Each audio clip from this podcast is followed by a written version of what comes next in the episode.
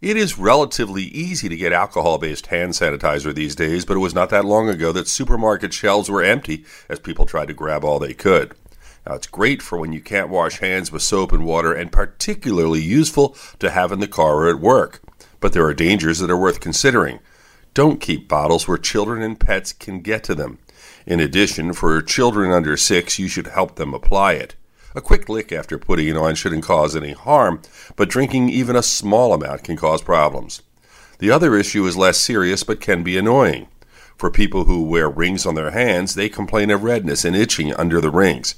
Keeping the area dry can be helpful, or taking a temporary break from wearing the rings. With your health, I'm Dr. Brian McDonough on 1010 Wins.